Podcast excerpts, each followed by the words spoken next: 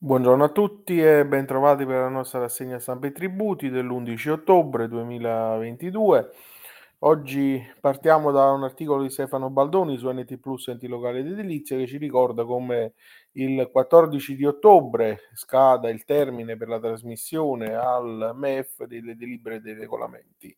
aventi natura eh, tributaria e come sia necessario procedere a questo adempimento al fine della pubblicazione entro il 28 ottobre, che è un requisito di eh, integrazione dell'efficacia degli atti a norma dell'articolo 15 eh, dell'articolo 13,15 ter eh, del eh, decreto crescita.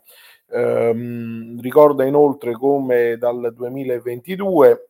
i documenti debbano essere trasmessi eh, secondo un formato specifico che eh, è stato eh, individuato con il DM eh, del 20 luglio 2021 eh, e ehm, come chiarito nella risoluzione 7 del 21 settembre 2021 questo nuovo formato deve ritenersi vigente a decorrere dall'anno d'imposta 2022 in poi, quindi è il primo anno di applicazione di questa nuova eh, di questo nuovo uh, formato. Sul sito del Ministero comunque trovate tutte le, eh, sul portale del federalismo fiscale, tutte le eh, istruzioni e le regole per eh, compiere questi adempimenti in maniera eh, puntuale.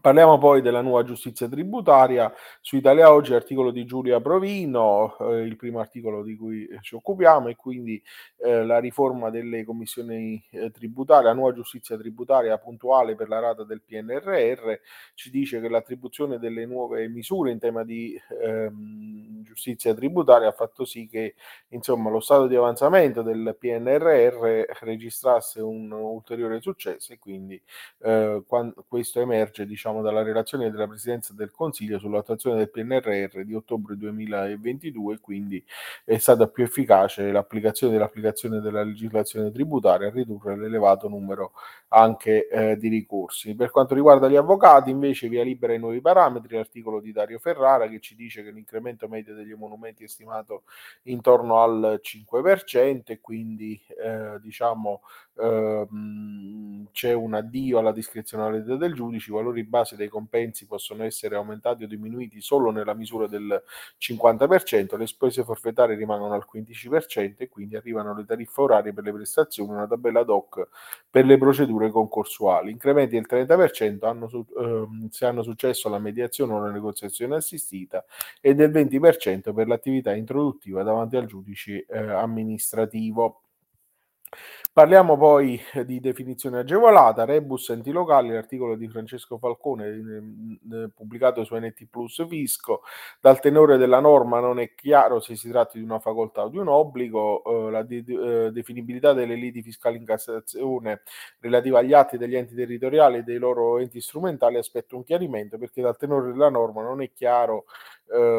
se per gli enti territoriali sia una facoltà o un obbligo quello di aderire alla definizione delle liti prevista dalla legge 130 del 2020 sulla riforma del giustizio, della giustizia tributaria e arriva a questa eh, formulazione della richiesta di chiarimento. L'autore partendo dal confronto con la precedente norma sulla definizione dell'ite eh, pendente e mh, mm, però poi addiviene a eh, considerare che il tenore letterale dell'articolo 5 della legge 130 non lascia eh, però dubbi in quanto parla di definizione agevolata dei giudizi tributari pendenti innanzi alla Corte di Cassazione, quindi sembra ovvio che sia riferita a tutti i giudizi e del resto eh, lasciare la facoltà agli enti di aderire o meno non sarebbe in linea con le esigenze volute dal PNRR nel quale il governo diciamo si produrre ehm, diciamo se per l'obiettivo era quello di ridurre il numero di contenziosi pendenti in Cassazione. E sempre in tema di Cassazione, articolo di Francesco Falcone e Antonio Iorio, rinvio pregiudiziale anche nel processo tributario, le Corti di Giustizia tributaria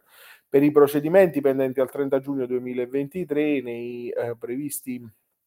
diciamo, in presenza dei previsti presupposti, potranno disporre il rinvio pregiudiziale ehm, al, eh, diciamo, alla Cassazione proprio per far sì che ci sia un ehm, un ulteriore diciamo, eh, elemento di eh, conferma e quindi il nuovo istituto trova applicazione anche al processo tributario e quanto contenuto nella relazione 96 del 6 ottobre dell'ufficio massimario della, eh, del ruolo della Suprema Corte eh, di Cassazione quindi il documento fornisce i primi chiarimenti sulle nuove norme contenute nel decreto legislativo approvato definitivamente lo scorso 28 settembre dal Consiglio dei Ministri di attuazione della riforma del processo, eh, del processo civile.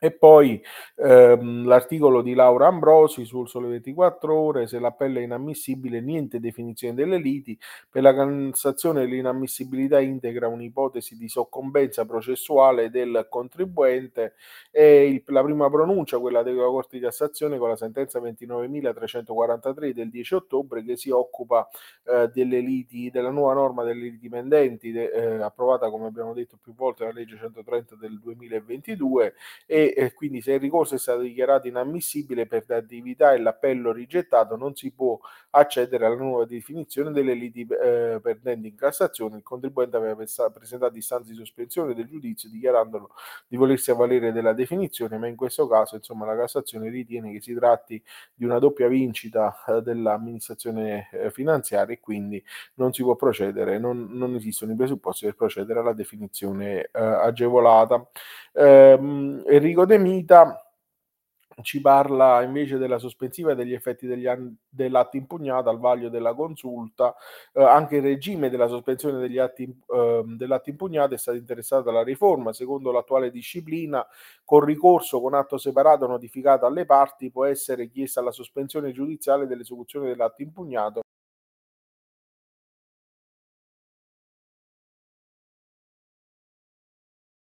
la tutela cautelare quindi è sempre un elemento indefettibile del processo, a maggior ragione ora che i nuovi modelli di cartelle di pagamento e di atti dell'esecuzione coesistono con i residuali delle vecchie cartelle, lasciando intimati i vecchi oneri della discussione settoriale e quindi si attende una nuova remissione alla Corte Costituzionale della questione di legittimità costituzionale per i carichi affidati fino al 31 dicembre 2021, stante l'esercizio palesemente irragionevole della propria discrezionalità da parte del legislatore, nonostante il monito della sentenza 120 del 2021. E con questo articolo concludiamo la nostra rassegna